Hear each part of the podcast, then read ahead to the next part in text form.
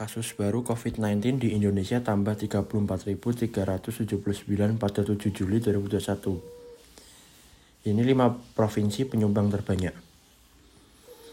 Berikut informasi terbaru penambahan kasus virus corona atau COVID-19 di Indonesia per Rabu 7 Juli.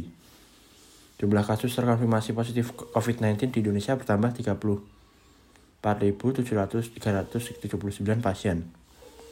Data dari peta persebaran COVID-19 pada laman covid19.go.id, total kasus terkonfirmasi positif COVID-19 di Indonesia kini menjadi 2.379.397 pasien.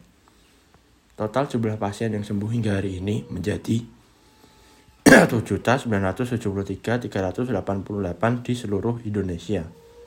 Hal ini dikarenakan adanya penambahan pasien sembuh sebanyak 14.835 orang.